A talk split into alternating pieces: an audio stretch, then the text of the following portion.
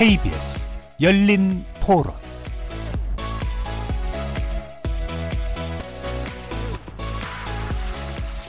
안녕하십니까. KBS 열린 토론 정준희입니다.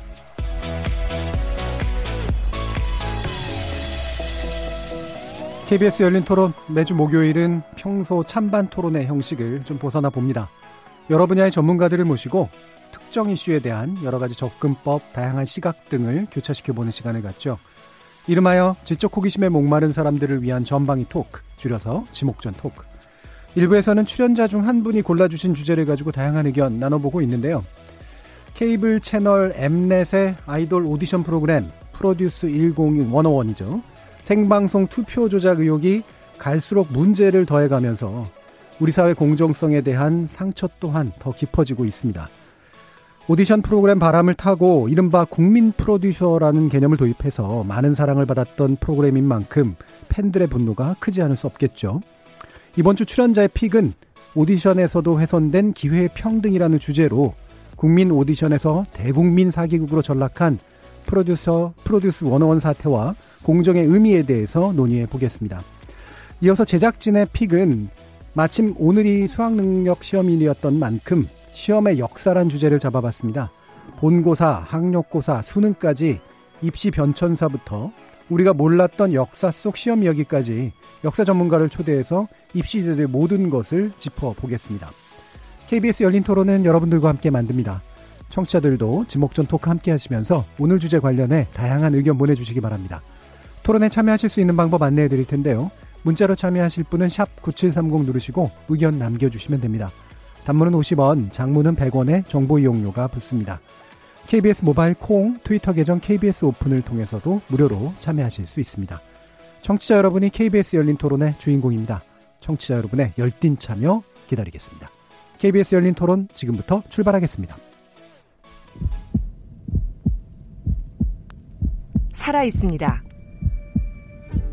토론이 살아 있습니다. 살아있는 토론, KBS 열린 토론. 토론은 라디오가 진짜입니다. 진짜 토론, KBS 열린 토론. 자, 오늘 함께 하실 분들 소개하겠습니다.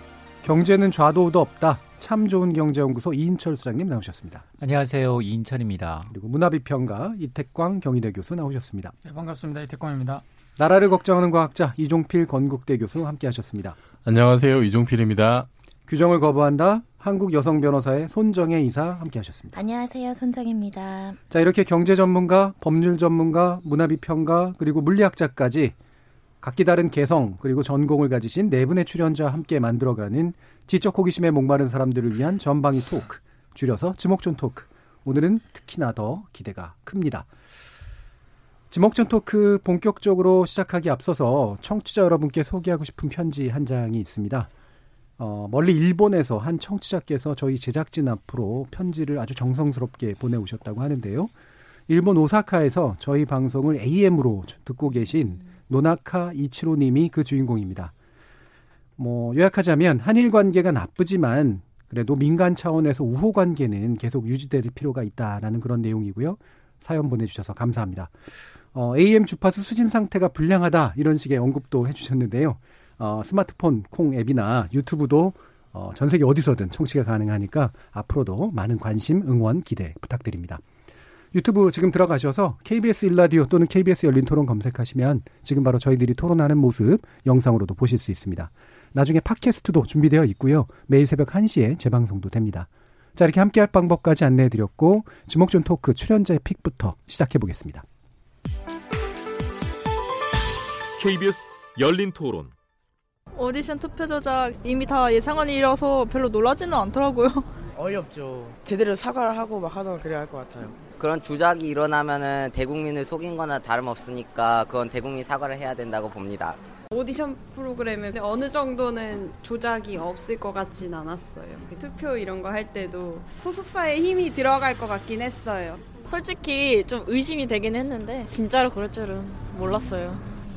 1이랑 시즌 2도 그 전 시즌도 밝혀야 된다고 생각해요. 무슨 성접대도 있었다 막 그런 게 많았잖아요. 그래서 제 생각에는 일단 그런 접대 문화나 그런 거부터 빨리 없어져야 그런 부정부패가 줄어들지 않을까 생각합니다. 그 악마의 편집 그런 논란이 많았으니까 방송사의 이익을 위해서 하는 그런 쪽으로 생각이 되는데 그런 것도 많이 없애야 될 것 같아요. 마음이 가슴이 무너져 내리는 것 같았어요. 국민 프로듀서님들의 신뢰를 저버렸기 때문에 다시는 그런 PD를 못하게 해야 한다고 생각해요.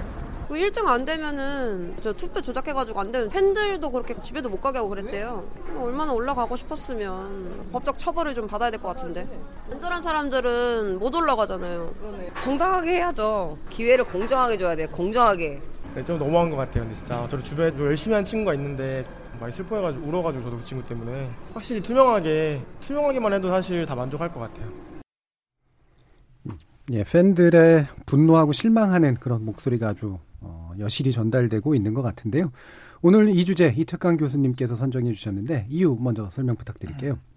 아무래도 이게 단순한 예능 프로그램의 이제 조작 사건 음. 뭐 이런 혐의보다도 어, 여기에 대한 어떤 일반 팬들의 어떤 반응, 특히 주로 이제 젊은 세대 네. 팬들이죠. 이 프로그램을 즐겨 시청했던 분들이기 때문에 이제 그분들이 이야기하는 그 키워드가 상당히 이제 다른 어떤 유사한 사건들과 겹치는 지점들이 있죠. 음. 그게 바로 공정성이라고 잠깐 그게도 나왔는데 시청자 그 인터뷰에도 나왔지 않습니까?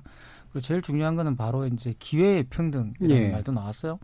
이게 사실 지금 한국 사회를 관통하는 하나의 그 키워드가 아닌가 싶고요. 한국 음. 사회를 이해하려고 그러면 물론 이제 어떤 공정이나 이런 질문을 할 수도 있겠지만 어쨌든 이 키워드를 이해해야 된다. 예. 지금의 한국 사회를 이해하려고 그러면 그런 측면에서 이 예능 프로그램이 단순하게 그냥 어, 하나의 어떤 예능 프로그램에 대한 어, 뭐 검찰 수사라든가 음. 또 이에게서 벌어졌던 여러 가지 비리라 이런 문제를 초, 뛰어넘어 가지고 한국 사회의 한 단면을 보여주는 거 아닌가 예. 이런 생각이 들었어요. 그래서 선정하게 됐고요. 사실 이 프로듀스 완호만 같은 경우는 원래 오디션 프로그램 자체가 가지고 있는 어, 가장 기본적인 키워드가 바로 기회 균- 평등이거든요. 그렇죠. 그 예. 일반적으로 소속사라든가 방송국을 통해서 연예인을 뽑는 게 아니라 음. 그런 평등한 기회를 일반인들에게 줌으로써 그 일반인들 속에서 어, 숨겨진 그런 보석들을 이렇게 발굴한다라는 취지였던 것이고 그걸 극대화한 게 바로 프로듀스 101이었던 예. 거죠. 그러니까 이 프로그램 자체가 국민 프로듀서라는 이름에서 알 수 있듯이 그런 어떤 공정성이라는 키워드를 전면에 내세워가지고 음. 굉장히 성공적인 어떤 그런 출발을 했던 것이고 또 계속해서 연속된 시리즈를 만들 수 있었던 것이거든요. 예. 근데 이게 이제 쉽게 말하면 배신이 된 거죠. 다시 예. 말하면 이게 이제 어, 잘못 그 어떻게 보면 조작을 함으로 인해 가지고 이와 관련된 이 프로그램 자체가 가지고 있는 기본적인 논리가 이제 왜곡되게 된 것이고 예. 그러니까 어떻게 보면 이 예능 프로그램 하나의 문제일 수도 있지만 이걸 통해서 모든 예능 프로그램이 이제 의심을 받게 되는 의심받죠. 그런 상황이 네. 된 것이고 음. 또 한국의 어떤 한류의 어떤 그런 전체적인 흐름에 봤을 때 예능 프로그램이 갖고 있는 그 기본적인 그 포션이 굉장히 커요. 왜냐하면 네. 이게 또 해외에서도 사실 상당히 오디션 프로그램이 진행되고 있기 때문에 음. 그래서 이런 부분들이 만약에 어, 조금 더 이제 깨끗하게 정리가 안 된다고 한다면 예능 프로그램 전체에 대한 어떤 의혹과 그와 관련된 좀 타격이 있지 않을까 이런 생각도 좀 들었습니다. 예. 이게 이제 공정에 관련된 현 시대의 어떤 문제를 그대로 또 관통하는 그런 사건이었기 때문에 더더욱이나 큰 충격이 됐던 것 같고 말씀처럼 국민 프로듀서라고 하는 게 결국은 같이 키워간다라는 거고 어 단지 인기 투표가 아니라 당신들의 시각을 믿겠다. 그래서 같은 스타를 키워달라. 이제 이런 식의 거였는데 아까도 이제 아까 청취자분들이나 이런 분들이 말씀 주셨지만 그럴 수도 있겠다는 생각이 들었는데 정말 그렇다라고 하는 건 사실 굉장히 다른 효과잖아요. 모든 걸 의심하게 만드는 거니까. 다른 분들도 어떻게 보셨어요? 크게 보면 여기에 이제 거슬러 올라가면 거대 자본 예. 이제 CJ 그룹이 있어요. 음. CJ 그룹은 표면적으로 보면 대기업 가운데 가장 한류를 전파하는 주역이었거든요. 그렇죠. 스스로도 그렇게 선언했고. 맞습니다. 음. 뭐 먹거리부터 시작을 네. 해서 뭐 영화 컨텐츠, 뭐 그다음에 이제 음악 페스티벌도 해외에서 거의 20년째 하고 있어요. 음. 그래서 국내적인 인지도뿐 아니라 해외에서도 한류에 굉장히 혁혁한 그럼요. 공을 예. 세우다가 이런 이제 정말 한류의 찬물을 이제 뿌리는 음. 정말로 이제 공경 고- 앞서 이제 인터뷰에서도 공공연하게 뒷거래 있지 않았겠어요? 예. 이런 의혹이 만약에 지금 뭐 조사 중이긴 합니다만 음. 사실로 드러나게 되면 이거는 뭐 국내에 있는 사람들의 어떤 박탈감뿐만이 아니라 한류를 믿고 정말 따라하고 BTS를 외치고 이런 이제 국내 아이돌을 따라다니면서 이제 팬덤을 형성했던 음. 이런 국제적인 어떤 신인도가 굉장히 떨어질 수 있겠다. 예.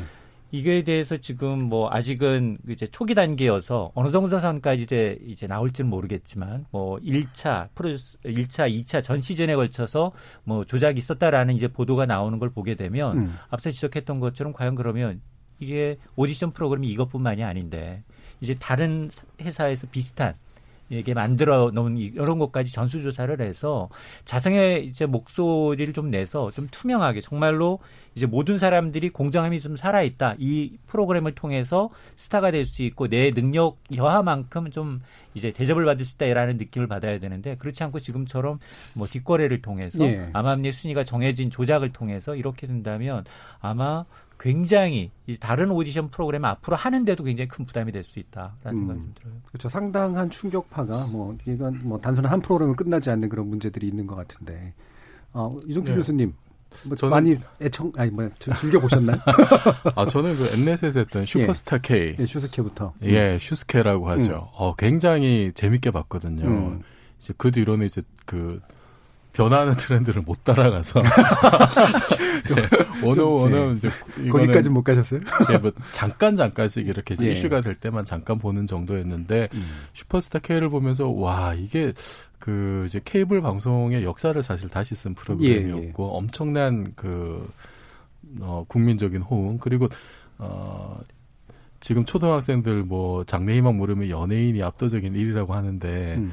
그 꿈을 실현시켜 줄 수 있는 참 아주 공정하고 또 대중적인 통로로서 역할을 그 포문을 사실 열었다고 할 수 있는 그런 음. 프로그램이고 이것이 이제 처음에는 이렇게 뭐 심사위원들의 역할이 컸다가 점점 아 그 방청객이나 시청자들의 역할, 일반 국민들의 역할을 좀 더 극대화하는 방향으로 가장 진화한 형태라고 예. 이제 저는 이해를 하고 있는데 그런데 이게 이제 그 다른 방송도 이렇게 하다 보면은 사람들이 옆에서 이렇게 막그 묻잖아요. 방송은 다 구라 아냐 막 이제 이런 얘기. 그렇죠. 예. 다 거짓말이거나 뭐 용어가 나오시네. 전문 용어로. 네, 시정에서 이제 그, 네, 네, 그 일상적으로 오가는 이제 네. 예, 따옴표 쳐서 이제 네. 네. 그런 그런 얘기들 뭐 다 각본 짜 짠대로 하는 거 아니야 이제 이런 시각들이 굉장히 많잖아요. 물론 그렇죠. 뭐 우리도 이렇게 뭐 방송진에 원고가 있으면 원고대로 살살 안 하긴 합니다. 우리도. 예. 그런데 그 최근에 이제 그 예능 프로 같은 경우도 트렌드가 이제 리얼리티를 극대화하는 식으로 대본 같은 거 없이 이런 게 사실 많이 나왔고 특히나 이제 이런 오디션 프로그램은 정말로 있는 그대로 생으로 그런 각본이 없는 공정성이 음. 가장 중요한 건데 음. 거기 아직 사람들이 그냥 막연하게 이제 그 방송에 대해서 가지고 있는 어떤 좀 그 부족한 신뢰 이런 것 때문에 아 적어도 뭔가 좀 이렇게 조작이 있는 거 아니야? 막 짜고 치는 거 아니야? 이런 의혹들이 좀 잠재가 돼 있었던 것 같아요. 음. 그런 상황이라면은 이 국민들의 참여를 극대화하는 이런 방식의 오디션 프로였으면은 그런 어떤 그 조작이나 어떤 외부의 간섭을 차단할 수 있는 여러 안전 장치들을 좀 더 그 뭐 더 높은 차원에서 그 뭐 이제 뭐 CJ나 이런 좀 더 그 훨씬 더 좀 수준 높게 이거를 그 안전 장치를 여러 번 좀 이렇게 강구를 했어야 되지 않느냐. 예. 그런 그 높아진 위상만큼 거기에 대한 어떤 책임의식 이런 게 참 좀 아쉽다는 생각이 들었습니다. 예, 의심이나 논란이 당연히 제기될 네. 수밖에 없는 형식이라 네. 그러니까 더더욱이나 조심했어야 공정 되는 건데. 음. 공정성이 가장 생명이기 때문에요. 특히나. 네. 음. 근데 이거는 막 조심 안 하고의 문제가 아니고 아, 이 사건이 재질이 좋지 않은 것은 단순히 순위를 조작하는 과거의 경험이 있었을 수 있다고 봐요. 뭐 방송의 편의나 기술적인 문제나 편의성 때문에 또는 이 한꺼번에 쏟아지는 문자나 이런 거를 그 집합해가지고 순식간에 보내는 게 어렵잖아요. 그런 예. 문제가 아니라 청탁을 받고 돈을 받고 그렇죠. 향을 받고 예. 이렇게 조작을 했다라는 데 있어서 재질이 좋지 않고요. 이 사건 기사를 보면서 가장 먼저 보인 게 김영란법 위반으로 기소가 됐더라고요. 예, 참, 그- 그거는 많이 드러나지지 않아서 음. 사실 우리 사회에서 김영란법으로 언론사나 기자나 뭐 방송사에서 기소된 예가 별로 없어요. 예. 근데 이 사건에서 그 제명이 기재가 돼서 아 이건 우리 그 동안에 가지고 있었던 언론사나 방송사들의 적폐가 이 공정이라는 화두. 그러니까 표면적으로는 너희들이 뽑는 거야, 시청자들이 뽑아주는 거야. 음. 우리는 개입하지 않아 투명해 공정해라고 얘기하지만 속으로는 과거의 적폐, 과거의 패습을 그대로 기획사랑 어떤 커넥션을 가지고 각종의 유흥을 받고 그 대가 관계로 소비자를 기만했다는 거죠. 음. 과거에는 이게 어, 적발되기 어려운 거죠. 뭐, 이 친구가 재능이 있을 수도 있고, 저 친구가 재능이 있을 수도 이거는 굉장히 구별하기 어려운 거였는데, 이제는 시청자들이, 저 그거 처음 발견한 시청자 대단하시다고 봐요. 그러니까 특정 배수가 반복된다는 그렇죠. 거잖아요. 네. 그거하고 표차가 일정 범위로 같은 음. 표차가 난다는 음. 거예요.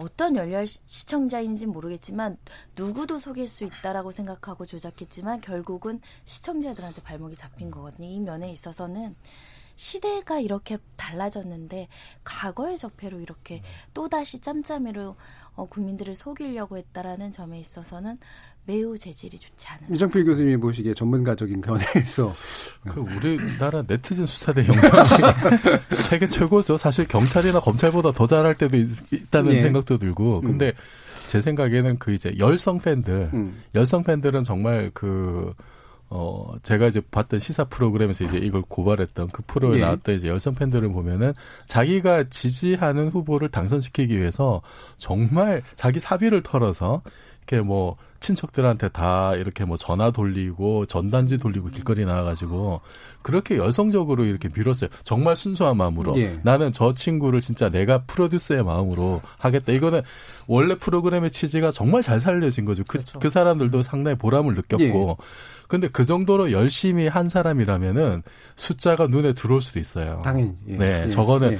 어 아니 그럼요. 예. 내가 이렇게 열심히 팬 하고. 그리고 음. 일선에서 뛴 사람들은 이게 그 이제 선거 때도 아마 비슷할 것 같은데 열심히 뛰면 현장의 어떤 분위기라는 게 있잖아요. 예. 현장의 분위기와 그걸 이제 체감적으로 이제 아는 거죠. 그거랑 숫자랑 뭔가 좀 미스매치돼. 이게 뭐 과학적으로 이게 할 수 있는 건 아니지만은 뭐 대선에서도 나오는 얘기인데 뭐. 좀더 민감하게 예. 숫자에 집착을 해가지고 이거를 요즘은 뭐 이제 프로그램들이 좋으니까 그걸 여러 번 이렇게 한번 좀 이렇게 투파 봤을 것 같아요. 음. 그래서 이거- 이거는 자기가 지지하는 어떤 후보에 대한 어, 어떤 애착과 사랑이 깊으면은 저런 디테일로 보일 수 있다. 음. 예. 그 이태경 교수님 이게 그 이런 제작자들이 참 어떻게 보면 아까 적폐라는 표현을 쓰셨는데 이렇게 후진적인 사고로 선진적인 형태를 이렇게 완전히 뒤집어 버리는 그 마인드셋이 도대체 뭐 뭐였던 것 같으세요? 그러니까 여전히 이제 제가 볼 때는 그 PD나 이런 분들이 굉장히 방송국에 위계적인 데가 있어요. 예. 이제 CJ NMN 같은 경우는 이제 그런 위계적인 데가 이제 그나마 없다. 엠넷 같은 경우도 음. 없다라고 이제 알려져 있던 곳이었는데 이 굉장히 이제 PD의 태도 자체가 제가 볼 땐 굉장히 위계적이었던 거죠. 그러니까 음. 내가 이걸 만들어 준다라는 생각을 굉장히 많이 하는 거고 음. 그리고 또 이제 쉽게 말하면 또 이 그 시장 자체가 약간 그런 상응이나 이런 걸 제공받고 이제 그런 것을 조작하는 유혹이 굉장히 강한 것이죠. 그렇죠. 왜냐하면 누가 알겠어라는 것도 음. 있고 또 이제 그런 유혹의 손길이 많이 있죠. 음. 그러니까 이제 제 친구도 사실 이제 모 방송국에 있는데 음. 제가 특강을 한번 학교에서 시켰는데 이 김영란법 때문에 강의료를 못 그쵸, 주겠더라고요. 그래서 결국은 있죠. 이제 이제 뭐 다른 걸로 이렇게 뭐 보상을 했는데 제가 이제 밥 사주는 걸 보상을 했지만 음. 근데 어쨌든 그런 그 이 기본적인 그런 유혹이 굉장히 많기 때문에 그와 같은 가이드라인이 분명히 있어요. 그런데 이제 이 경우는 굉장히 제가 볼 때는 그 PD가 실질적으로 이 문제를 일으킨 분이 굉장히 약간 죄질이 안 좋다 그랬는데 음. 상당히 좀 이제 말씀하셨던 것처럼 구태연한 생각을 갖고 있었던 거 아닌가 예. 생각이 들고 그리고 또 지금 현재 그 프로그램 성격을 굉장히 잘 이해하지 못했다라는 생각이 음. 듭니다. 왜냐하면 이게 지금 밝혀진 19일인가 이제 7월 19일인가 발표가 났었는데 바로 20일 날 이 문제 의혹이 제기돼요. 예. 그러고 나서 이제 바로 이제 수사에 들어가 가지고 지금 일이 이렇게 커지게 된 거거든요. 그러니까 그때도 보면은 이 정도로 이렇게 뭐 그 일이 커질 거라고 생각을 안 했을 수도 있는 거죠. 음. 굉장히 안이하게 이제 이거 대응을 한 것이고 또 그러니까 안에서 보는 것과 밖에서 이렇게 바라보는 산업의 어떤 그런 규모라는 게 또 있잖아요. 근데 예. 안에서 보면 사실 좀 간의 수공 같은 느낌이 들겠지만 밖에서 보면 이게 정말 많은 사람들이 주목하고 있는 어마어마한 규모의 산업이란 말입니다. 음. 이런 것들에 대한 어떤 그런 괴리가 있지 않았느냐 이런 생각이 좀 들, 예. 들죠 보니까. 제가 사기죄가 적용이 돼서 어 그럼 경제적 이익이 얼마라는 거야? 음. 근데 지금도 정확하게 산출돼서 나오진 않는데 이게 회차마다 적어도 2천만 표는 들어왔다. 유료 그러면 문자. 유료 문자 100원이면 20억이라는 음. 게 나면 이게 만만치 않더라고요. 예. 수십억이면 특경법이 음. 적용이 되거든요. 음, 특별경제 가중처벌법. 예, 음. 물론 본인 PD가 그 이익을 수령하진 않았겠고 회사로 들어갔을 거고 회사도 뭐 비용으로 음. 많이 썼겠지만 이게 단순히 아 100원짜리 문자로 어- 얼마나 취득했겠어라고 생각해서 계산을 해봤더니 지금 굉장히 큰 음. 규모가 나와서 말씀하신 것처럼 한 건은 100원이지만 그게 음. 모이니까 지금 어마어마한 금액이 특정될 수밖에 없는 예. 상황입니다. 근데 이제 이것에 대해서는 분명히 공과 관은 뚜렷하게 구별을 좀 해야 된다. 왜냐하면 이 프로그램을 만든 이제 제작자, 프로듀서는 사실은 스타급이니까 어디서 뺏기지 않기 위해서는 그 사람에 대한 어떤 이런 프로그램에 대한 관리, 감시 감독 기구가 굉장히 없었다라는 건 분명해 보이고 예. 이런 스타 PD가 자리를 옮김으로 해서 이 플랫폼을 다른 데 그대로 음. 프로그램을 했을 경우에는 뭐 국제적인 인지도뿐만이 아니라 매니지먼트사가 따라붙고 음. 그리고 여기에 아이돌을 내보낸 이제 재력 있는 부모들이 또 한번 뭐 굉장히 접촉할 가능성은 굉장히 높아지는 건 사실인데 이걸 회사에서는 이제 그 회사의 어떤 PD의 권한으로만 일정 부분 내버렸기 때문에 그 사이에 계속 PD는 굉장히 시청자들이 혹하기 좋은 어떤 투표에 있어서 투표 비중을 점점점 심사위원분보다는 국민 투표 쪽으로 유도하면서도 굉장히 잘 해서 홍보를 잘했지만 내막을 감식 관리 내부를 관리 감식하는 기구가 전혀 없었다라는 거. 예. 이게 지금 수년째 계속해서 거듭돼 왔고 초창기부터도 있었음에도 불구하고 회사 내부에서는 물론 뭐 알았는지 이건 조사를 해봐야 되겠지만 우리도 지금 프로그램을 내보내고 내부 시청자들 있잖아요. 시청자들이 봐서 아 아까 교수님 그 단어는 잘못됐습니다. 라고 지적해주는 지적하는 사람이 있어야 되는데 전혀 없었다는 거죠. 아까 또 말씀하신 이태규 교수님이 이- 위계적이다라고 말씀하셨잖아요. 맞습니다. 그 그러다 보니까 음. 지금 뭐 아니 지금 재판에도 국민 참여 재판이 음. 있어가지고 국민들의 목소리를 직접 듣는 게 중요한데 이렇게 지금 대외적으로 국내뿐만 아니라 해외에 알려져 있는 프로그램 그리고 이 프로그램을 이제 하고 나면 1등, 2등이 당첨이 되면 그 사람은 국내 스타가 아니라 글로벌 스타가 되기 때문에 해외에서조차도 apply를 하고 있는 이런 상황에서 너무 급성장한 이 프로그램에 대해서 이 견제하거나 감시하거나 그리고 이걸 하는 장치가 없었다라는 거죠. 그렇게 되면 어떻게 할 거냐 이 문제를 물론 정확하게 이제 드러나고 있는 범죄 사실에 대해서는 소명하고 죄값을 받아야 되겠지만 앞으로 이런 프로그램이 비슷한 유형의 프로그램이 계속해서 인지도를 얻고 이런 이제 명성에 다시 한번 이제 제도약하는 계기가 되기 위해선 분명히 이제 시민들이든 국민들이든 어차피 국민 참여 재판으로 이루어졌으니까 정말로 그게 적절하게 돈이 잘 이제 나간 아까 이제 2천만 표가 되는 그래도 20억이 넘는 돈이 잘 관리가 되고 있는지 그리고 투표는 정확하게 잘 되고 있는지 이걸 나중에라도 이제 좀 점검하는 예. 그런 이제 기구는 좀 만들 필요가 있어 보입니다. 그러니까 미디어 기업이 굉장히 화려해 보이지만 사실은 상당히 주먹구구식이에요. 그러니까 이 산업의 구조 자체가. 그래서 늘어나는 어떤 규모만큼의 합리적이고 정교한 어떤 내적 감당을 잘 못하는 사실 그런 시스템 분명히 만든 것 같은데 지금 왜 이제 어, 나오는 얘기들 보니까 뭐 거의 이제 조작이 상당 부분 확인이 되는 것 같고 심지어는 거의 전편이 어, 상층부까지 지금 이렇게 겨누고 있다라는 그런 소리가 있어요. 손 변호사님 실제로 그렇게 보이시나요? 그 뭐 신 부사장 관련된 콘텐츠 부분 관련해서 압수수색까지 진행하고 있다 니까 어디까지 인식하고 있었는지 음, 보고가 인지. 됐었는지 음. 또는 어떤 우리가 어떤 구조를 보면 향응이나 접대를 받았을 때는 사실 최하위부터 최상위까지 공평하게 가는 경우가 많아요. 범죄 음. 수익이라고 얘기했을 때는 그래서 여러 가지 그 커넥션들이 어디 윗선까지 갔는지까지 경, 그 수사기관에서 보겠다라고 이야기를 하고 있는 상황인데 경찰은 굉장히 신중한 상황이에요. 신부사장 음. 혐의는 더 들여다 봐야 되지만 현재로서는 어, 어떤 뚜렷한 이야기해 줄 게 없다라고 이야기하는 부분에 있어서는 조사 결과를 좀 기다려 봐야 될 것으로 음. 보이고요. 요번에 국민적인 공분이 있으니까 철저하게 수사하겠다는 의지를 보이고 있다라고 보시면 되겠는데 이 윗선의 문제는 예를 들면 공범으로 개입했다라고 보는 건 이제 나중에 수사 결과를 봐야 되는데 관리 감독 못한 책임이 있는 거죠. 예, 그런 건 있죠. 관리 감독 못한 임원진들의 음. 책임, 회사 본사의 책임. 지금 현재 이 문제가 거론이 돼도 사실 CP 한 분, PD 한 분 몇 분 지금 불구속 조사받는 거 이외에는 사실 윗선 또는 회사 차원의 공식적인 어떤 명확한 대응은 없거든요. 예. 예, 그런 면들이 어떤 방송사들이 문제가 생겼을 때 후속 조치를 어떻게 해나가느냐, 위기 관리를 어떻게 하느냐, 예. 이 부분도 지금 적나라하게 보여주는데 그냥 개인 PD의 음. 위법 행위에 지금 한정돼서 꼬리를 자르는 것인데 음. 그럴 수도 있고요. 근데 그렇다고 보기에는 지금 음. 말씀하신 것처럼 시즌 1, 2도 그렇게 해왔다는 거잖아요. 예. 이게 내부적으로 전혀 소통이 안 됐을지 그리고 이 사건이 강력한 물증이 있었던 것은 제작진들 사이의 문자 메시지, 예. SNS를 통해서 이런 정황들이 드러난 거거든요. 그럼 과연 이게 어, 윗선 음. 관리 감독하는 사람 몰랐을까 이런 합리적인 의심이 있죠. 예.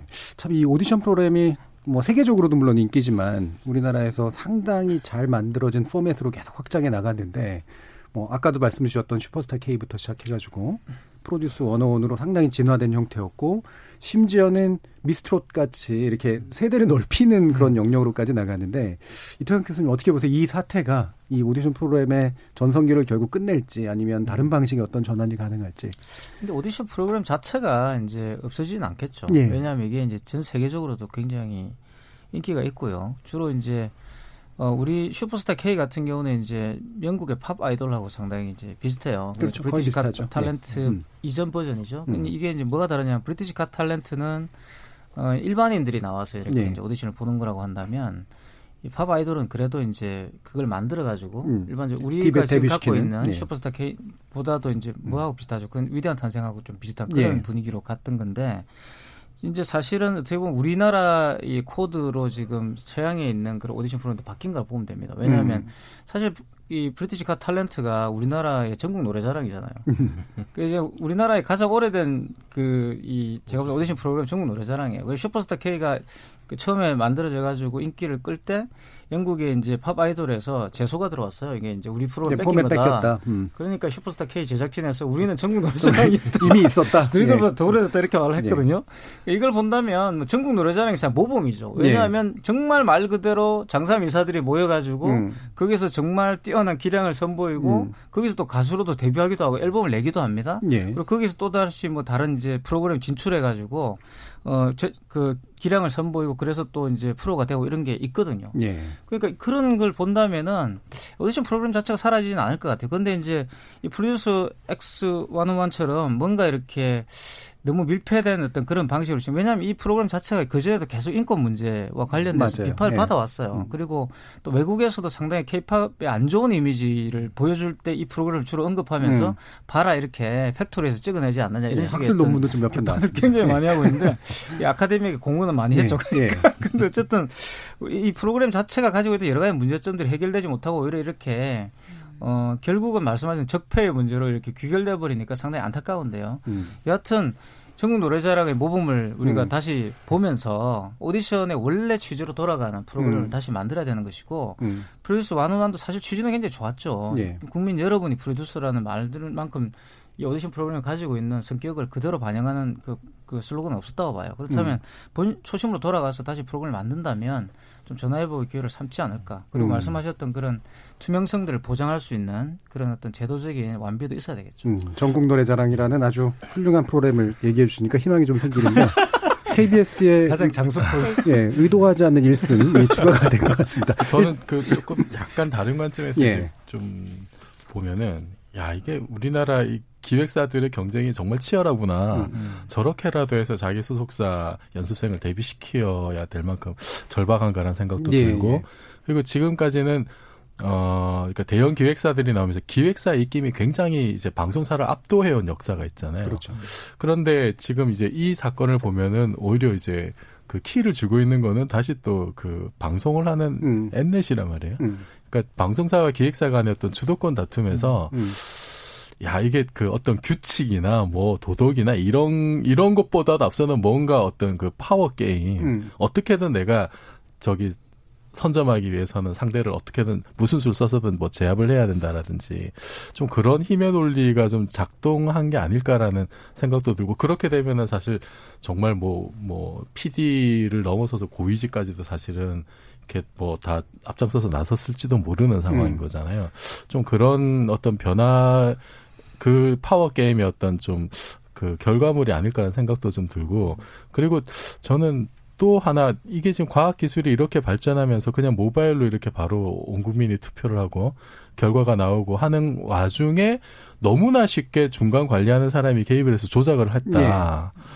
라는 게 이제 던진 시사점. 이게 뭐 이제 뭐 그냥 오디션 프로의 투표인데 조금만 확장하면 이게 이제 뭐, 뭐 중요한 선거라든지 만약에 우리 국민 투표한다든지 이제 이런 일을 물론 우리 선관위 시스템은 굉장히 안전하다고 저는 믿고 있습니다만 좀 이번 사건을 계기로 좀 그런 우리 국민 여론이 이렇게 그 과학 기술의 어떤 그 도움을 빌려서 결과를 낼 때 좀 더 조심해야 되지 않게 해서 선거할 때도 이제 자동 개표기 꼭 써야 네. 되냐라는 사실 거, 거기에 대한 얘기도 있잖아요. 뭐 저는 뭐 필요하면 써, 써야 되는데 그만큼 거기에 대해서 불안감과 좀 불신을 가지는 사람들의 그 대목을 좀 해소할 수 있는 음. 그런 또 다른 안전장치들을 이중 상중으로 계속 좀 만들어 나가야 된다. 예. 그래야 어떤 치명적인 어떤 그 재난을 피할 수 있다고 예, 봅니다. 공정성과 신뢰 문제로 확보할 수 있는 시스템을 제대로 구축하는 것, 기술적으로 확보하는 것, 이게 굉장히 중요한 교훈인 것 같습니다. 청취자분들도 또 의견 많으실 것 같아요. 한번 들어보고 가죠. 정희진 문자 캐스터. 네, 안녕하십니까. 문자캐스터 정의진입니다. 오디션에서도 훼손된 기회평등이란 주제로 청취자 여러분이 보내주신 문자 소개해드리겠습니다. 먼저 유튜브로 의견 주신 정세영 청취자분. 비리가 난무하는 한국 사회에서 이젠 별로 놀랍지도 않네요. 당연히 드러나야 할 범죄가 드러난 것일 뿐입니다. 남은 과제는 처벌뿐입니다. 꼭 처벌해주세요. 콩아이디 7788님, CJ ENM 같은 거대 기업이 산업에 책임감을 갖진 못할 망정 어린 연습생들을 자신들의 시청률을 위해 그런 식으로 악용했다는 것이 참담합니다. 부디 시즌 1부터 탈락한 연습생 여러분 너무 낙담하지 말고 지금처럼 쭉 꿈을 키워나가길 바랍니다. 콩아이디 겨울이 좋아님, 구속된 안모 PD 등 제작진은 이번에 엄하게 처벌해야 합니다. 그들에겐 문자 가격이 100원, 문자 가격 100원이 별거 아니겠지만 그 100원에는 팬들의 희망과 행복, 연습생들의 땀과 꿈, 보이진 않지만 엄청난 것들이 담겨 있는 겁니다. 이번에 싹을 잘라야 합니다. 라고 보내주셨네요. 네, KBS 열린 토론. 지금 방송을 듣고 계신 청취자 모두가 시민 농객입니다. 문자는 샵 9730번으로 참여하실 수 있고요. 단문은 50원, 장문은 100원의 정보 이용료가 붙습니다. KBS 콩, 트위터 계정 KBS 오픈을 통해서도 무료로 참여하실 수 있습니다. 청취자 여러분들의 날카로운 시선과 의견 기다립니다. 지금까지 문자캐스터 정의진이었습니다. 예, 청, 청취자들의 직접 참여로 이루어지는 KBS 열린 토론 의견 받아봤고요. 이어서 진목전 토크 제작진의 픽 바로 연결할 텐데요. 인생 기억, 우리의 모든 감정과 좌절의 기억들과 연결되어 있는 시험에 대한 토크 바로 시작해 보겠습니다. 여러분께서는 KBS 열린 토론과 함께하고 계십니다.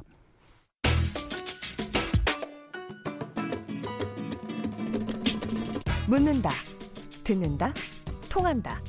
KBS 열린 토론. 듣고 계신 청취자 여러분, 감사드립니다. 들으면서 답답한 부분은 없으신가요? 궁금한 점은요? 그렇다면 함께 토론에 참여하시죠.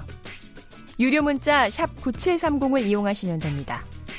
단문은 50원, 장문은 100원의 정보 이용료가 있습니다. 스마트폰 어플리케이션 KBS 모바일 콩을 통해서도 무료로 참여하실 수 있습니다. KBS 열린 토론은 언제나 열려 있습니다. 듣고 계신 KBS 열린 토론은 매일 밤 1시에 재방송됩니다. 예비고사 전국적으로 딱 와가지고 점수 300점 만점에 뭐 몇점 획득 해가지고 일정 점수 이하면 다 빼버리니까 음, 나는 직장 다니면서 야간 대학을 들어갔기 때문에 넥타이를 딱 메고 보러 갔더니 감독관이 들어온 줄 알고 애들이 떠들다가 조용해진 경험이 있지. 옛날에는 도산서원이라든지 공부를 한 사람들이 등용을 하고 그게 이제 요즘 강남에 유명 학원 출신들이 많이 대학을 가듯이 거의 비슷비슷하지 뭐. 나중에는 그 과거도 공정성이 무너져가지고 그것도 대리 시험도 있고 막 그랬다고 그러대. 학력고사 세대인데 다 봤어요. 국어, 수학, 수원, 수투 이렇게 다 보고 뭐 과학도 물화생지, 물리화학, 지구과학, 생물 이런 거 다 봤고요. 공부할 게 너무 많았죠. 저는 학력고사 당일날 배탈 나가지고 고생을 좀 했죠. 뭐 식은땀이 뻘뻘 나니까. 그래서 시험을 조금 못 보긴 했는데 그래도 뭐 잘 됐어요. 그래서 선지원 후 시험. 먼저 대학교를 선택을 하고요. 그다음에 해당 대학교에 가서 시험을 봐요. 제가 이게 수능 세 번째 해였는데 전년에 비해서 난이도가 갑자기 높아져가지고 망했다고 생각했었어요. 친구들이 이제 다음 날 학교를 가 보니까 어차피 퍼센티지니까요. 다들 성적이 한 10점 이상씩 떨어져가지고 약간은 안심했던 기억이 있습니다. 나중에 논술 시험 같은 걸 따로 보는 거죠. 그래서 수능 플러스 공고사로 대학을 가던 시절이었어요. 01학번이에요. 그냥 뭐 열심히 해서 나름 합리적으로 배치표라고 하나요? 뭐 그런 것들을 이렇게 해서 뭐 지원을 했던 것 같고 지금 생각해 보면 점수에 맞춰서 학교를 가는 거는 좀 별로 좋은 것 같지는 않고. 두 번째 지목전 토크 시작해 보겠습니다. 어, 오늘 또 수능 날이었죠. 오늘 하루 수험생 여러분 많이 수고하셨습니다. 물론 수험생 여러분들이 저희 방송은 잘 안 들을 것 같긴 합니다만 그래도 마음을 담아서 예, 인사를 드렸고요. 지적 호기심에 목마른 사람들을 위한 전방위 토크 두 번째 주제 시험의 역사입니다. 참 좋은 경제연구소 이인철 소장, 문화비평가 이태광 경희대 교수, 물리학자이신 이종필 건국대 상호교양대 교수, 그리고 손정혜 변호사, 또 오늘 두 번째 주제를 위해서 EBS 교육방송에서 한국사와 동아시아를 또 오랫동안 강의하셨고요. 스타 강사라고 아주 이름이 자자하다라고 명성이 자자하다는 말씀 들었습니다. 어렵게 스튜디오에 모셨다고 꼭 말씀드려달라는 그런 부탁도 있었습니다. 오늘 특별 초대 손님이시죠? 대원고등학교의 최경석 역사 선생님 함께 하셨습니다. 네, 안녕하세요. 최경석입니다. 자, 현재 대원고등학교 3학년 교육부장직을 맡고 계시다라고 들었는데 네. 어, 오늘 또 이제 뭐 특별한 날이었는데 네. 어떠셨어요? 오늘 아침부터 제가 6시 30분쯤에 음. 갔었는데요. 이미 다른 학교 한 다섯 개 학교가 예. 네, 다 이렇게 응원 준비를 하고 있어서 음. 사실 저희는 맨 구석에서 했습니다. 선점을 못 하셨군요. 네, 선점을 못 했습니다. 여전히 응원 문화는 굉장히 뛰어나고요. 음. 다만 오늘 갑자기 추워져서 음. 학생들 마음도 추운데 아마 몸까지 추워서 음. 사실 실력 발휘하기 좀 힘든 날이 아니었을까 이렇게 음. 생각합니다. 그 예전 그 뭐 요즘 계속 이제 정시 확대 얘기 이런 거 많이 나오는데 네네. 수능은 결국 이제 정시 문제잖아요. 근데 네. 정시 비중이 되게 줄어든 상태라서 예전에 비해서 이 정시가 가- 그러니까 수능이 가진 의미가 좀 줄었나 이런 생각 같은 건 드는데 어떤가요 현장에서는? 네, 뭐 응원 자체도 보면 예전에는 저희 막 꽹가리도 치고 음. 학교 구호도 외치고 그랬는데 사실 굉장히 좀 소소한 일상처럼 수능이 돼버린 점도 있거든요. 예. 언론에서는 지금 이번 수능 같은 경우에는 가장 역대 최저의 인원이 봤다라고 하는데 예. 사실 학생들 입장에서는 수시 합격한 경우가 굉장히 많구나. 음. 아니면 예비 번호가 지금 나온 경우이기 때문에 예. 어, 수능 최저를 맞춰야 되는 학생, 음. 그다음 정시를 기다리는 학생 외에는 사실상 조금 가볍게 보진 않았을까 하는 생각이 음, 좀 들었습니다. 예. 인천 수장님은 제가 더 특별하실 것 같은데. 아, 사실 아직 질문 하나 드리겠습니다. 네네. 저 수험생이에요. 아, 네. 그 저기 지난해는 불수능이어서 시험이 굉장히 어려웠잖아요. 네네. 첫 교시 국어 봤는데 음, 네네네. 전못 풀겠더라고요. 아, 네. 네. 근데 또 오- 이번에는 또 물수능이라고 해서 네네네.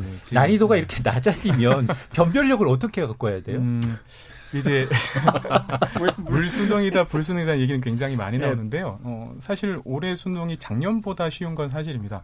근데 저희가 이제 원점수라는 건 사실 쓰지는 않고요. 예. 그 집단이 어떤 수준을 평가할 수 있는 표준 점수나 혹은 이제 백분이라는 걸 쓰기 때문에 그 부분은 사실 그렇게 걱정할 필요는 없습니다. 또한 각 대학마다 실제로 학생들이 받는 점수에 대한 또 변환 표준 점수라는 걸 쓰거든요. 음. 실제 또 변환을 시킵니다. 그래서 변별력 내는 데는 상당히 문제가 없는 상황입니다. 예. 네, 저는 반대로 요거 하나 말씀드리면 사실 수능이 문제 은행화 된다라고 했었는데 반대로 아까 말씀하신 점에서 맹점은 예측 불가능한 시험이 될 수 있다는 부분이거든요. 어떤 데는 불, 어떤 데는 물. 이 부분을 막아야 된다고 저는 개인적으로 생각합니다. 음, 너무 널뛰기 하듯 하는 게 그렇죠. 문제다. 네네. 결과적으로는 어쨌든 네. 조정은 되지만. 네네. 예. 근데 자 오늘 뭐이 얘기도 안 할 수 없죠. 그러니까 또 추워졌어요. 예, 그래서 다른 분들이 역시 이건 수능 한파야 이렇게 얘기하는데 오늘 이종필 교수님이 뭐 결론 내려주신다는데 이거 네. 그 어떤 그냥 체감입니까? 뭐 일반적인 확률이 맞습니까? 어, 최근 몇 년 제가 기사를 음. 조사해 봤는데요. 2015년 수능 한파 없었음. 음. 평년에 비해 4도 정도 높았다고 합니다. 아침 최저 기온은 평년 수준보다 2도에서 5도 높았고요. 2016년 수능 한파 없었음. 평년보다 2도에서 5도 가량 높았습니다. 음. 그리고 작년 2018년 대체로 평년과 비슷하거나 약간 높은 기온 분포를 보이겠다. 이게 예. 기상청 발표였습니다. 예. 그러면 최근은 2016년 그리고 네. 2019년 2년이 이제 약간 추운 거였고 외려 3년은 안 추웠다. 네, 그렇죠. 음. 그러니까 별 근거는 없는데 어, 경험적으로 이제 그 갑자기 추워지면 그게 기억에 좀 오래 남아서 오래 남고 또 예, 수능하고 그 또 붙으니까. 그렇죠. 음, 그 효과 음. 때문에 그렇지 않을까 싶습니다. 예. 그러면 그 2017년이 추웠던 거 맞죠? 네, 그랬던 예, 것 그때 같아요. 한번 시험 날짜 옮겼잖아요. 지진 예, 한 그렇죠. 번, 네, 예. 네, 네, 근데 제, 제 네. 기억에는 원래 날짜에도 추웠고 네. 옮긴 날짜도 추웠거든요. 네. 그두 번 더 쳐주면 좀 약간 아 저는 올해 딱 추워지는 거 보고 아 수능일이구나. 아 네. 딱 목감기 걸리기 딱 좋은 날씨구나. 딱못 걸. 예. 음. 근데 사실은 이게 5년치만 해서 그런데 그 전까지 네. 가면은 추운 건 맞는 것 같아요. 음. 아니 이게 반론을 반증 죄송합니다. 반증 반증을 들 때는 하나만 있어도 반증이 하나로 되는 반증이. 되긴 하죠. 예. 어, 수능 때는 항상 춥다. 이게 이제 반증되는 거죠. 하나만 있어도. 대체로 춥다 이러면. 그거는 이제 그 대체로가 어느 정도인지를 이제 따져봐야겠죠.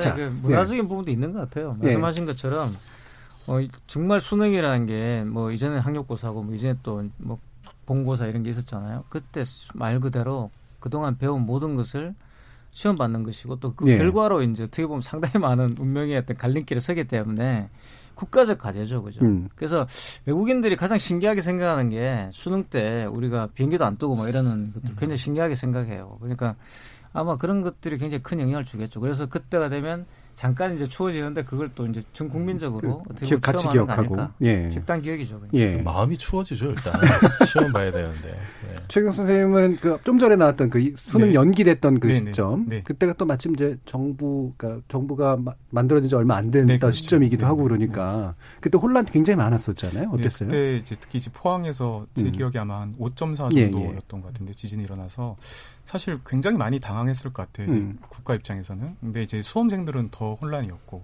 근데 어떻게 돌아보면 사실은 지진 자체가 더 문제고 예. 그 피해자들도 문제였는데 어 방금 말씀하신 것처럼 그 한국사의 어떤 통과 의례처럼 음. 수능이 오히려 더 안 될 것 같은 그런 예, 예. 불안함. 음. 그러니까 특히 이제 그 당시의 수험생들 입장에서는 최대한 이제 능력치를 끌어올렸다가 이거를 다시 일주일 동안 음. 준비된 과정이 아마 쉽지는 않았던 걸로 기억하고 있습니다. 예. 네. 그때가 또, 이, 뭐, 이 정부가 아무래도 세월호에 대한 트라우마의 바탕을 둔 정부기 때문에, 그러니까 안전 문제를 굉장히 심각하게 고민할 수밖에 없었던, 어, 그런, 어, 기억도 좀 있습니다. 어, 다른 분들 또, 예, 그, 이인철 수장님, 지금 오늘 어떠세요? 어, 일단 저는 사실은 그 이게 수능을 치르는 방법, 대학교를 가는 방법이 이렇게 다양한지를 음. 처음 알았어요. 아, 그렇죠. 음. 네. 그래서 음. 저는 사실 좀 자괴감이 들었어요. 제 주변에 이미 합격하는 애들이 있는 거예요. 그러니까 이제 두 명 정도가 요 근래 만나 보니 이미 합격해서 집에서 놀고 있더라고요. 수능 공부를 안 해. 수능 시험을 아예 안 보는 거예요. 음. 고3인데도 네, 불구하고. 네. 한 명은 그러니까 내신이 좋아서 아빠가 몸테크를 한 겁니다. 아빠가 매 대학 입시 설명회마다 다니면서 얘가 갈 수 있는 수능 시험 보지 않고 내신만으로 갈 수 있는 학교를 골라서 했는데 합격한 거예요 미리. 예. 그러니까 얘는 이미 이제 마음이 안정이 된 거고 또한 명은 아빠가 특파원이에요. 그러니까 외국어를 잘해서 외국 대학에 그냥 합격한 겁니다. 그러다 보니까 어 난 뭐지? 난 이 자괴감이 드는 거예요. 이게 방법도 잘 몰라. 그냥 그동안은 그냥 몸적으로 정신적으로만 이제 해줬는데 그럼에도 불구하고 이게 돌이켜 보니 야 이 수능으로만 가는 게 아니라 수시든 정시든 비중을 높인다 높인다 고기로 뭐 사회를 한다 이게 과연 이게 방법이 맞나? 음. 이게 10년 후, 20년 후에도 똑같은 시행착오를 계속 반복하는 건 아닌가? 왜 아까는 외국에도 없는 세상에 수능 시험 친다고 비행기가 멈추는 이런 사례가 계속해서 이어질까? 굉장히 원초적인 의구심이 드는 거예요. 그렇죠. 네, 정리가 안 된 불만인 것 같은 느낌이 좀 그러니까, 그러니까 지나고 보니까 이쪽에서 이쪽 딱 평가하면 여기는 학력고사 세대고요. 수능 세대거든요. 근데 지나고 수능 보니 세대 맞으세요? 네. 수능 세대잖아요. 음. 그러니까 한국고사 세대지. 지나- 아 한국고사. 아니 왜 그러세요? 밑으로 내려가요? 아마 93학번부터 수능 보고 93부터. 3, 세대 4, 조작이에요. 세대 조작이에요? 네. 계속 지나고 보니까 이 340점 만점에 시- 거의 한 10과목 넘게 봤던 것 같아 시험을. 진짜 많이 불- 봤죠. 음. 응. 그럼에도 불구하고 그때가 굉장히 좀 공정했네 지금보다는 이런 생각이 오히려 드는 거예요. 예. 아니 저는 사실 좀 그 다른 저는 학력고사를 봤는데 네. 어, 30년 전이더라고요. 딱 생각해보니까. 무려. 예. 갑자기 세월을 환기시켜 주시네. 음. 아니, 근데 저는 그 학력고사 별로 마음에 안 들었던 게 네. 그렇게 이렇게 문제만 풀어가지고 시험 한 방으로 모든 게 다 결정이 되는 게 한 줄로 세워서 이게 이게 과연 공정한 건가? 저는 오히려 지금도 그런 생각이 똑같진 않나요? 예. 지금은 뭐 그래도 교수님은 조금- 사실 그렇게 성공을 하시긴 했는데 예. 현재가 좀 마음에 안 드시는 것 같아요. 어떠세요, 선생님? 되게 예. 최근에 예. 재밌는 경험이 있었는데 모 방송사 분장실에서 막 분장 받고 있는데 옆에 이제 분장해 주시는 분들이 계시잖아요. 선생님들끼리 수다를 떨어서 이분이 이분에게 이렇게 물어보는 거예요. 음. 수능 보셨어요? 했더니 이분이 당황해서 말을 못하는 거. 나 대학 갔지. 당연히 수능 봤지. 음. 그러니까 이분 세대랑 이분 세대는 이분 세대 말씀하신 것처럼 시험을 안 보는 친구들이 너무 많았던 거죠. 자, 나는 수시로 갔으니까 예. 정시를 받는지 수시를 받는지 물어봤는데 이 세대는 저도 마찬가지지만 저희 음. 때 수시로 대학교에서 한 명 갈까 두세 명 갈까 그때는 특례. 정도의 예, 네, 경우였었죠. 한두 명 예, 정도 뭐 예. 학교장 추천으로 음. 그래서 아, 이 세대 간의 격차에서 오는 그 수능에 대한 이해가 다르구나. 문화도 다른 거야. 음. 우린 다 봤잖아요. 그렇죠. 친구들 전부 다 음. 봤거든요. 근데 여기는 소수가 가는 거예요. 예, 그러니까 예. 그 문화에 대해서 오늘 그 되게 재밌는 경험인데 아, 이렇게 서로 서로 차이가 있구나라는 경험을 했었고요.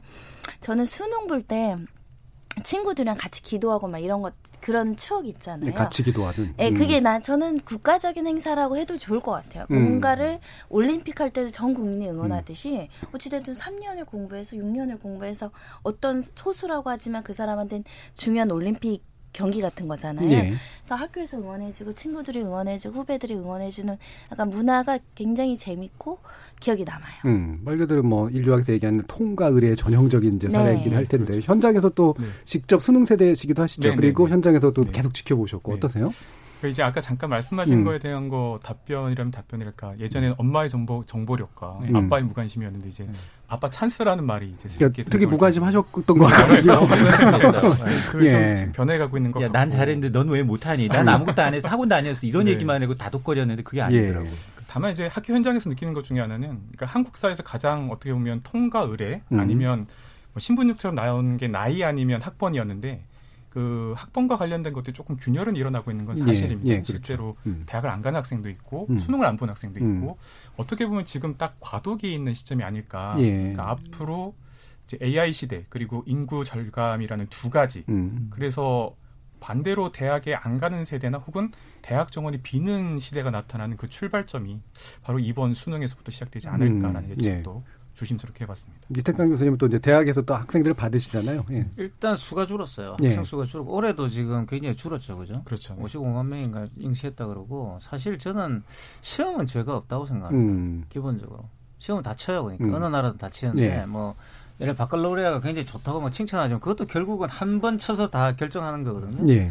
그리고 이제 사실 이런 식의 그 시험을 치고 통과 의뢰를 거친 뒤에 뭔가 이제 할 수 있는 그런 시스템을 만든 최초의 이제 나라는 송나라죠. 그러니까 음. 송나라가 이제 최초로 만들어서 과거 시험이랑 그때 최초로 만들었고 시험을 쳐서 이제 관리를 등용하는 제도를 만든 것이고 예전에는 그냥 뭐 우리 아들 좀 써주십시오 이렇게 갖다 주면 쓰고 이랬단 말이에요. 그러다가 이제 과거 시험을 만들었고 그래서 사실은 이게 굉장히 오래된 전통이고 인류사에서 어떻게 보면 없앨 수가 없는 저는 제도라 봐요. 근데 지금 문제가 뭐냐 그러면 우리나라는 대학 진학률이 너무 높죠. 높죠. 이게 예. 저는 문제라고 음. 봅니다. 약간 음. 말해서 국민적인 어떤 그런 통과 음. 의례가 됐기 때문에 이게 조금 저는 좀 개선돼야 되는 거 아니냐. 그러니까 시험 제도를 지금 우리는 어떻게 바꿀 건가를 굉장히 논의를 많이 하는데 금방 말씀하신 것처럼 세상이 지금 바뀌고 있고 음. 그랬을 경우 꼭 대학을 가야 되냐는 문제가 사실은 더 중요한 문제라고 저는 생각해요. 음. 그러니까 시험을 치는 문제라기보다는 다시 시험을 칠 수도 있는 것이고 아니면 내가 필요할 때 칠 수도 있는 것인데 왜왜 그때만 꼭 시험을 쳐가지고 10대 후반에 음. 인생을 결정해야 되는가 저는 이걸 좀 반성해야 되지 않는가 싶고요.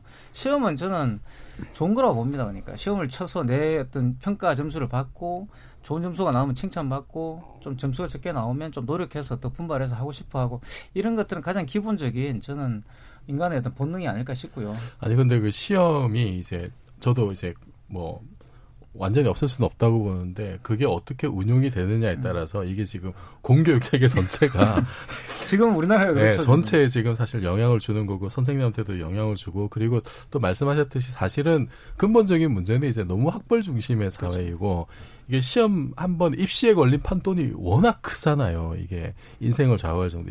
옛날만큼은 학벌의 위세가 좀 꺾였다고는 하지만 여전히 지금은 이제 어떤 느낌이 드냐면은 좀 이게 그 계층 이동을 오히려 좀 그러니까 옛날에 기득권을 가지고 있던 사람들이 이런 학벌을 통해서 좀 더 자기 기득권 강화하는 예. 이제 아래쪽 맞아요. 유리 유리 유리 바닥을 어떻게 공고히 하는 이런 수단이 되지 않느냐. 그래서 입시가 좀 복잡해지고 거기에 들어가는 어떤 그 사회적 비용이 증가하는 것이 오히려 그런 계층 이동을 막는 좀 그런 역기능도 좀 있는 것 같아서 그래서 그런 문제가 하나 있고 또 하나는 사실 제가 이제 그 물리학을 전공한 입장에서 뭐 수능 뭐 수학 같은 데서 이제 특정 그 분야 뭐 기하 벡터나 뭐 이런 걸 뺀다라든지 이런 게 과연 그 입시가 시험을 보면 이제 좋은 기능이 있는데 이런 정말 중요한 이공계 학습을 이어나가 고등 학습을 이어나가기 위해서 필요한 이런 교과목들을 자꾸 이제 빼고 축소하고 너무 본연의 어떤 실력 향상과 테스트 이런 게 아니라 이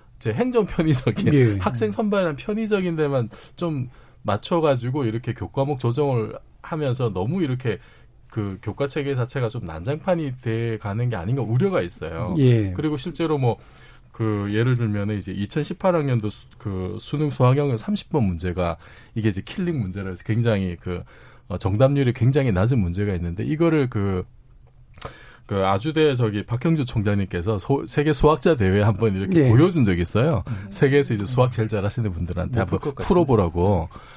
거기에 모인 수학자들이 쌩 욕을 했다 그래요. 음, 이런 어떻게 이런 문제를 다양한 나라의. 언어로 욕을 했겠네요.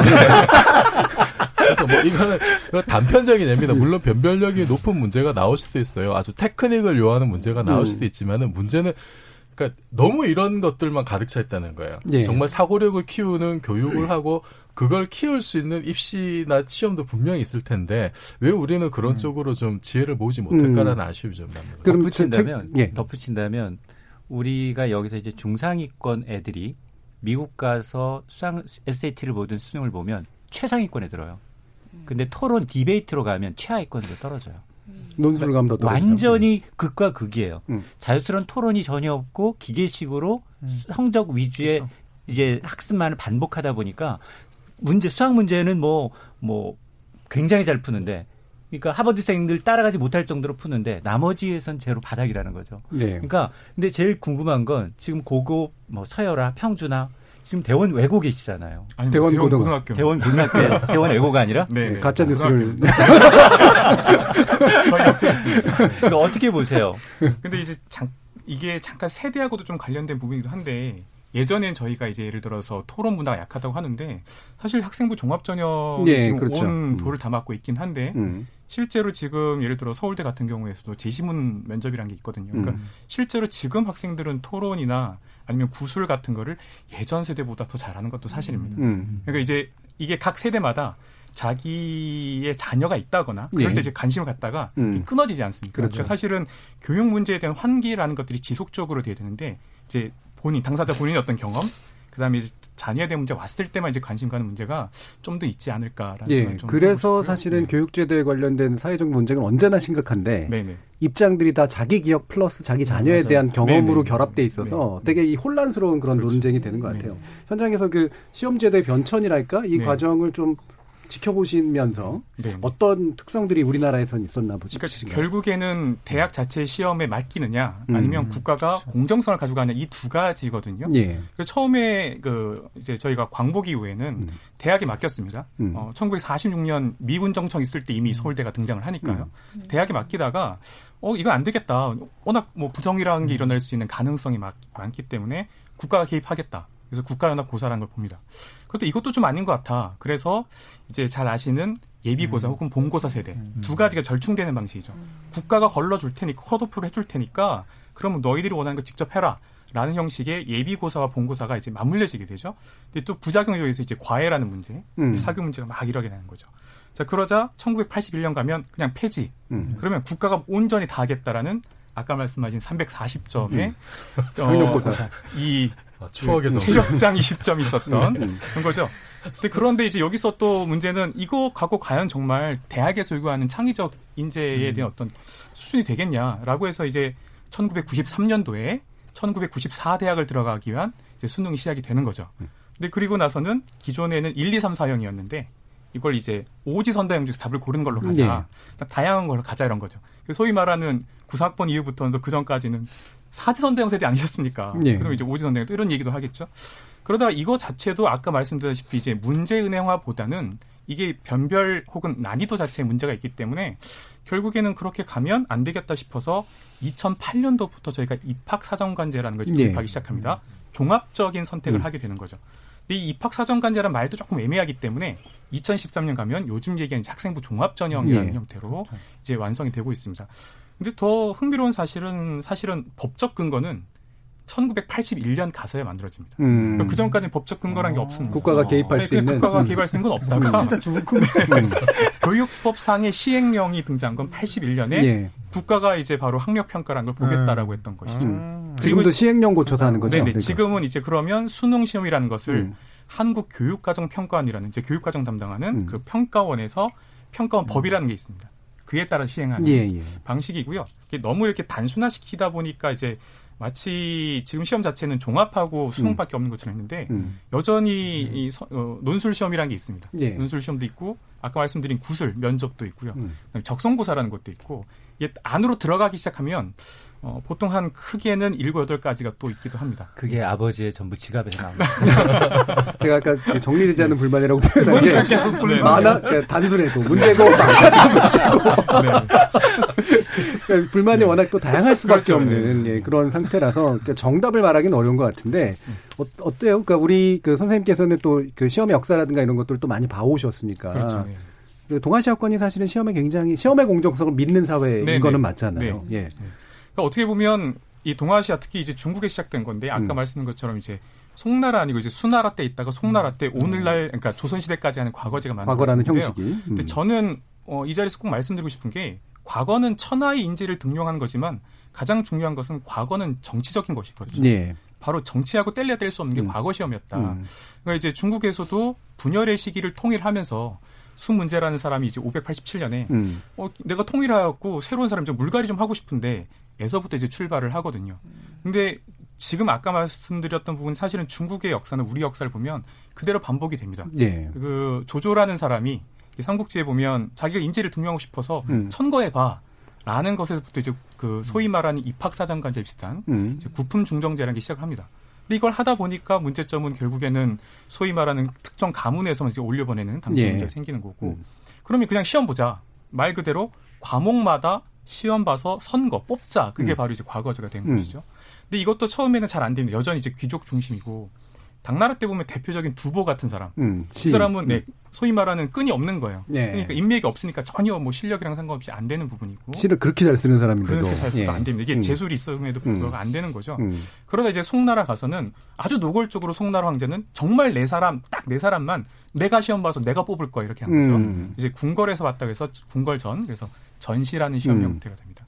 이 시험 형태가 쭉 되다가 이제 명나라 청나라에서는 그런데 사람이 워낙 많고 또 하나 이제 동아시아에서는 과거 자체가 부와 명예를 쥐는 방식이 아주 가장 확실한 방식이다 보니까 그럼 이렇게 하지 말고 그러면 조금 더 시험을 까다롭게 할까? 음. 라고 해서 보통 한 다섯 번은 거쳐야지만 음. 지방에서 한 두 번 보고 음. 또 올라와서 서울에 올라와서 한 또 세 번 보고 이런 방식으로 해서 계속 촘촘히 이제 놓는 겁니다. 예. 그래서 이제 뽑는 거겠죠. 이거를 이제 우리나라에서도 도입을 하게 되는 겁니다. 예. 이제 우리나라 같은 경우에서도 보면 뭐 고려나 조선시대 고려. 보면 음. 계속해서 끊임없이 시험을 보게 됩니다. 음. 그런 그 시험 자체가 오늘날까지 이어지는데 제가 너무 중간에 확 뛰는 것일 수도 있겠지만 저는 이렇게 생각합니다. 조선시대 때 사실은 대학이라고 하면 하나밖에 없었다. 성균관? 예, 성균관 음. 하나였고 조선의 이제 중기를 거치면서 사립대가 등장하기 시작합니다. 음. 이제 서원 같은 게 예. 등장하고요. 그러다가 저희가 이제 일제강점기 들어가면 사실 대학은 경성제국대학 하나밖에 음. 없었거든요. 그러니까 사실 우리가 지금 대학이라는 것을 기회 평등에서 들어간 지자 사실 그것도 70년이 조금 넘은 그런 경험인 거죠. 예. 네, 그렇게 본다면 과거제라는 것의 자체에 대해서 우리가 다시 한번 그리고 상당히 비슷한 수능에 대해서 이제는 정말 한 번은 좀 얘기해 볼 때가 되지 않았을까라는 것을 말씀드리시면서 동아시아에서의 인재 등용 방식에서는 과거제만한 것은 없다. 음. 또 반대로 동아시아가 망하게 되는 중국이나 한국에서 또 요인 중에 하나로 과거절도 뺄수 없다라는 말씀드리고 싶습니다. 그렇죠. 동아시아의 어떤 일종의 능력 있는 사람들을 박, 네. 그 발탁하는 시스템으로서의 어떤 역사적 의미는 분명히 있으나 네. 너무 그것이 오랜 기간 우리 사회를 그렇죠. 짓눌러 온 그런 발목을 잡는 형태가 된 것 같다. 하나만 제가 예의 예. 말씀드리면 우리나라의 마지막 과거 제가 1894년 가보개혁 예. 직전에 있습니다. 그때 1등한 사람이 답안지가 없습니다. 답안지가 없다는 건 그냥 음서제도? 부정인 거죠. 그냥 아하. 네 통과시켜 준 예. 거죠. 어떤 요인인지 모르겠지만 답안지가 아직도 안 남아 있다 뭐 이런 얘기인 줄 알았다. 없다는 그냥. 그리고 그 마지막 준- 시험에서 뽑는 사람도 원래 뽑아야 될 인원보다 한 세네 배 훨씬 더 많이 뽑아버려요. 예. 네.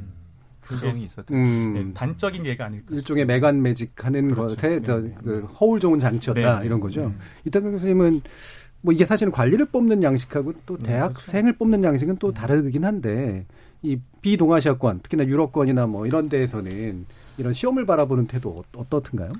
그러니까 가장 이제 입신 양명과 관련돼 있죠. 음. 시험을 쳐서 그리고 이제 그 첫 번째 물론 과거 제도가 이제 아시아가 이제 문제가 쉽게 말하면 이제 서구에 밀리면서 음. 그런 여러 부정 비리가 생기죠, 그죠? 실제 뭐 공명첩이라 그래서 족보도 사고 예. 조선 후기가 되면 말 그대로 이제 국가 기강이 무너지면서 당연히 시험도 이제 무너지게 되는 거라는 생각이 드는데 그럼에도 불구하고 많은 사람들은 여전히 어 그런 공정성의 어떤 지표로서 일괄 시험을 좀 생각하는 것 같아요. 예. 그러니까 과거 제도 같은 것도 그런 그렇죠. 것 같고 근데 사실 우리가 이제 지금 우리가 과거 제도라 부르니까 자꾸 그렇게 보이니 국가 시험이지 않습니까? 그죠? 음. 국가 시험에 대한 약간 좀 환상이 있는 거 아닌가 하는 생각이 예. 들고 근데 사실 이게 우리나라만 이런 게 아니라 프랑스 같은 경우도 가만히 보시면 사실 그게 약간 과거 사람과 비슷해요. 음. 결국은 인문학적인 그걸 테스트하고 그걸 가지고서 이제 인재를 등용하는 방식이기 때문에 그리고 그게 물론 이제 제가 말씀드렸지만 결국 그 진학하는 율에 굉장히 차이가 나죠. 그럼 사르코지 대통령이 된 뒤에 우리가 진학률을 27% 올려야 된다 뭐 이렇게 주장한다든가 음. 그 여전히 이제 20% 밑으로 이제 대학 진학률이 있거든요. 예. 우리는 굉장히 많이 진학하기 때문에 저는 이런 일괄적 국가 시험 제도가 그 하나 하나의 어떤 그 수능 그 수, 수험생들의 능력을 평가할 수 없다라는 어떤 음. 문제가 저는 있는 것 같고요. 그리고 또 이제 말씀하신 것처럼 어, 시험의 다양화는 이미 우리나라가 많이 이루어져 왔지 않습니까 지금? 그래 그렇게 했을 때 과연 이 시험의 다양화라는 게 이제 과연 우리나라 사회 우리가 이제 지금 앞으로 나아가야 될 여러 가지 산업 구조라든가 또는 어떤 사회적인 어떤 그런 전망이 있을 거 아니에요. 그것을 얼마나 담아내고 있는지를 저는 고민해 봐야 된다 봐요. 그러니까 시험을 치긴 치는데 저는 목적이 없는 거 아닌가 싶어요. 그러니까 무조건 대학을 네. 가겠다는 것인데 음. 대학이 지금 사실 와해되고 있거든요. 음. 대학이 지금 제가 대학에 있어서 좀 이렇게 느끼는 걸 수도 있는데 너무 기업화돼 가지고 금방 이제 말씀하셨잖아요. 시험이라는 게 원래 수험생의 능력을 평가해야 되는데 뽑는 사람 그 편리성을 기준으로 지금 시험이 자꾸 도출되고 있단 말이에요. 예. 그러니까 과목도 줄이고 양적 평가로 자꾸 가버리고 이 양적 평가, 질적 평가 문제는 한 20년 전부터 계속 나왔던 이야기예요. 근데 여전히 우리가 OECD 국가에서도 상당히 이제 뭐 선진국이 됐다고 주장하는 그런 나라임에도 불구하고 이걸 질적 평가로 지금 전환을 못 시키고 있는 거 아닙니까? 그래서 또 여기다가 지금 또 공정성 문제가 나는 정시 확대까지 나오고 이야기가 다시 돌아가는 분위기도 막 생기고 그게 상시- 상당히 지금 혼란 상황이 아니냐. 그래서 음. 일단 왜 대학을 가야 되며 대학에 가서 무엇을 성취해야 되고 그런 성취할 수 있는 인재를 어떻게 뽑아야 될 것인가가 일단 합의가 돼야 되는 거죠. 거기에 관련된 공론이 먼저 좀, 어, 좀 나와야 되는 거 아니에요? 생각이 들어요. 예, 그러니까 우리 사회가 얼마나 이제 시험, 그러니까 특히나 국가가 관리하는 그런 시험에 대한 믿음이 이제 강한 사회인지는 또 이제 언어를 살펴보면 그 흔적들이 나오는데 이 난장판하고 압권이라고 하는 말 등등등등이 실제로 시험제도 형식하고 굉장히 관계가 높다고 저 들었어요. 네, 어떻습니까, 선생님? 어, 조선시대의 음. 과거 제도에 나온 말인데요. 음. 어, 난장판은 말 그대로 과거판이 난장판이 된 겁니다. 어, 네. 과거에 난리가 난 거죠. 난리가 난 예, 겁니다. 예. 그러니까 원래는 시험 보는 사람들만 들어가야 되는데 이제 음. 점점 이렇게 그 자기 밑에 있는 사람들 데리고 들어간 거죠. 아, 네, 먹 이제 갈아주는 사람 뭐 이런 사람들. 우선 예. 자, 저 자리 잡아 이러면 예. 그 사람을 가서 예. 잡아야 되는 사람도 있고 그다음 옆에서 야 컨닝 좀 꺼내봐 이런 사람들도 있고 네, 뭐 여러 가지 것들을 하다 보니까 밑에 있는 이 노비들이랑 다 데리고 들어가는 거죠. 예. 그리고 어 그러다 그런 사람들이 굉장히 많아지기 때문에 원래 과거를 봐야 될 사람 말고 다른 사람까지 들어가서 정말 어지러워지는 거죠. 음. 네, 그러니까 난장판이란 말이 등장할 정도로 음. 과거제에 대한 물란함이 등장하는 건데 아까 말씀드린 것 중에 하나 역설이 있습니다. 예. 프랑스의 바칼로레아는 바로 중국의 과거제를 맞아요. 프랑스가. 도입한 겁니다. 음, 나폴레옹이 음. 이 1803년에 시작을 하는데 음. 그, 그, 저 서유럽 쪽에서 이제 예수의 선교사라고 갔는데 뭐 마테오 리치라는 사람이 예, 있긴 예. 한데요. 명나라에서 가서 봤더니 이 명나라 과거제가 너무 괜찮은 거예요. 네. 어 이거 괜찮은데 그리고 서양의 18세기 어떤 계몽 사상가들 눈에는 어 철학자가 공무원이네. 그렇죠. 이것만큼 대단한 나라는 철인정치죠. 없다. 예. 그런데 그걸 또 또 걸러서 시험 음. 보기 때문에 공정하다. 음. 아, 그래서 사실 바칼로레 출발은 역설적에도 과거제에서 출발하는 모습도 나타납니다. 예, 예. 근데 이제 저희는 난장판으로 좀 안 된 거죠. 예.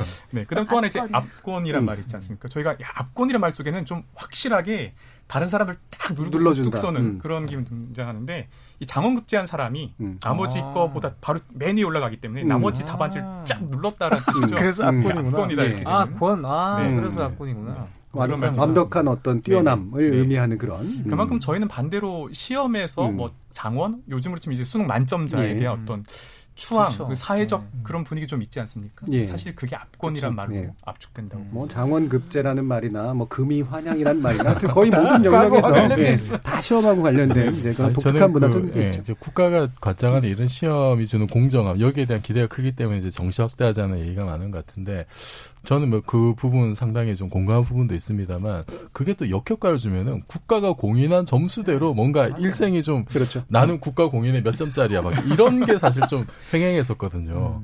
그리고 또 하나는 이제 그 국가 공인의 공정성을 더 신뢰하게 되는 게 이제 수, 그 수시를 할때 일선 학교에서 그 담당 선생님들에 대한 어떤 신뢰라든지 너무 주관적인 평가가 음. 많지 않느냐라는 제도가 참 바람직함에도 불구하고 이 신뢰를 얼마나 회복할 거냐, 예. 그 불신을 얼마나 해소할 거냐 좀 좀 더 많은 노력을 해야 될 것 같습니다. 그렇습니다. 야, 이것도 이제 아마 청취자들 의견들 많으실 것 같아요. 뭐 몇 가지 또 더 들어보고 가죠. 정희진 문자 캐스터. 네, 문자캐스터 정의진입니다. 시험의 역사에 대해 청취자 여러분이 보내주신 문자 소개해드리겠습니다. 먼저 유튜브로 의견 주신 최준환 청취자분, 최경석쌤 너무 멋져요. 항상 감사드립니다 해주셨고요. 유튜브로 의견 주신 쌤쌤 청취자분, 최경석쌤 반가워요. 저도 예전에 최쌤의 EBS 강의 들으며 공부했어요. 유튜브로 의견 주신 세상 만지고 청취자분, 변별력 높여도 문제, 변별력 약해도 문제. 아, 수능 어떻게 해야 할까요? 유튜브로 의견 주신 이주은 청취자분, 수능이 어려운 것도 문제지만 지금의 대입은 전략을 세우는 게 너무 어렵고 또 불공평한 제도라고 봅니다. 유튜브로 의견 주신 뿌띠블루 청취자분, 우리 대입제도도 독일식 제도와 프랑스식 평가 시스템의 조화를 이룬 새로운 시스템을 만들고 대학 교육이 꼭 필요한 사람만 진학하는 사회적 분위기를 만들어야 합니다. 적어도 돈이 다가 아닌 세상을 만들어야 한다고 봅니다. 라고 보내주셨네요. 네, KBS 열린 토론. 지금까지 문자캐스터 정의진이었습니다. 예, 그 우리 선생님께서 굉장히 그 유명하신 분이라고 하는 걸 다른 모든 분들께서 확실하게 느낄 수 있었던 청취자 문자들이었던 것 같습니다. 어, 각게 지금 대하는 태도들이 좀 달라진 것 같아요. 존경심이에요. 압권입니다. 압권. 자, 그럼 최경석 선생님이 보시기에 네네. 요즘 많은 논란들까지 지켜보시면서 네. 우리 사회가 시험에 대해서 어떤 입장을 가져야 될까, 네. 어떤 태도를 가져야 될까. 어, 저는 그 엉뚱하지만 엉뚱하지만 그 영국의 마이클 영이라는 사회학자이자 혁신가를 영? 좀 예. 떠올리고 싶습니다. 그 마이클 영이라는 사람이 저희가 알고 있는 방송통신대를 만든 사람이거든요. 음, 예, 예, 캠퍼스가 예. 없는 대학. 음. 예. 근데 사실 오픈 지- university 그렇죠. 말씀하시는 거죠. 네. 예. 지금 보면 한쪽에 한쪽에서는 Khan Academy나 아니면 미네르바 대학이나 음. 어, 뭐 그런 것들이 충분히 일어나고 있거든요. 그러니까 저희와 상관없는. 근데 우리는 여전히 공정성이라는 것에서 음. 굉장히 중요한 화두지만 앞으로 못 나아가고 있는 흐름도 있다라는 말씀을 드리고 싶습니다. 예. 또 하나는 입시로 모든 걸 해결하려고 한다. 음. 그러니까 입시의 모든 것에서 해결되는 건 아니고 아까 잠깐 말씀하셨지만 예를 들어서 대학에서 혹은 고등학교에서 각각의 몫이 있거든요. 예. 근데 그것을 입시로 모든 걸 준비된 학생 을 뽑는 방식에 대한 문제점으로 귀결되는 것 자체가 좀 문제가 있지 않을까 음. 저는 생각합니다. 근데 좀 흥미로운 사실은 그 우리나라만큼 사실은 인터넷 강의, 줄여서 저희가 인강이라고 얘기하는데요. 예. 그게 참 잘 되는 그렇죠. 나라가 없는데요. 음. 그걸 여전히 이제 합격의 도구로만, 음. 그러니까 평생 교육의 수단보다는 예. 예, 합격의 도구로만 여전히 그게 풍부하게 발전하고 있다는 것이 음. 좀 어떻게 보면 한국적 상황 음. 그런 거를 좀 보면서 그런 점에서 좀 입시가 좀 다른 방식으로 그러니까 이제 공정이란 하도 좋지만 원래 교육부가 준비했던 새 교육 과정은 창의성과 협력 두 가지거든요. 그럼 창의성과 협력을 할 수 있는 학생 어떻게 키울 것인가에 예. 대한 얘기는 사라져 버린 상황이다. 예. 그걸 하나 좀 현장에서 알겠습니다. 자, 이렇게 좀 말씀드리니까 우리나라가 정말 그 시험에 대비하는 교육은 정말 발달된 사회인 것 같아요. 근데 그 에너지가 너무 한 곳에만 집중되어 있는 게 정말 심각한 문제가 아닐까 싶습니다. KBS 열린 토론 매주 목요일 지적 호기심에 목마른 사람들을 위한 전방위 토크, 줄여서 지목전 토크로 청취자 여러분 만나고 있는데요. 오늘 네 분의 지목전 어벤져스 그리고 최경선 선생님 다섯 분과 함께 오디션에서도 훼손된 기회평등 그리고 시험의 역사 두 가지 주제를 가지고 다양한 의견 나눠봤습니다. 오늘 함께해 주신 이인철 소장님, 이태광 교수님, 이종필 교수님, 손정혜 변호사 그리고 최경선 선생님께 감사드립니다. 감사합니다. 고맙습니다. 어, 저는 내일 저녁 7시 20분에 다시 찾아뵙겠습니다. 지금까지 KBS 열린 토론 정준이었습니다.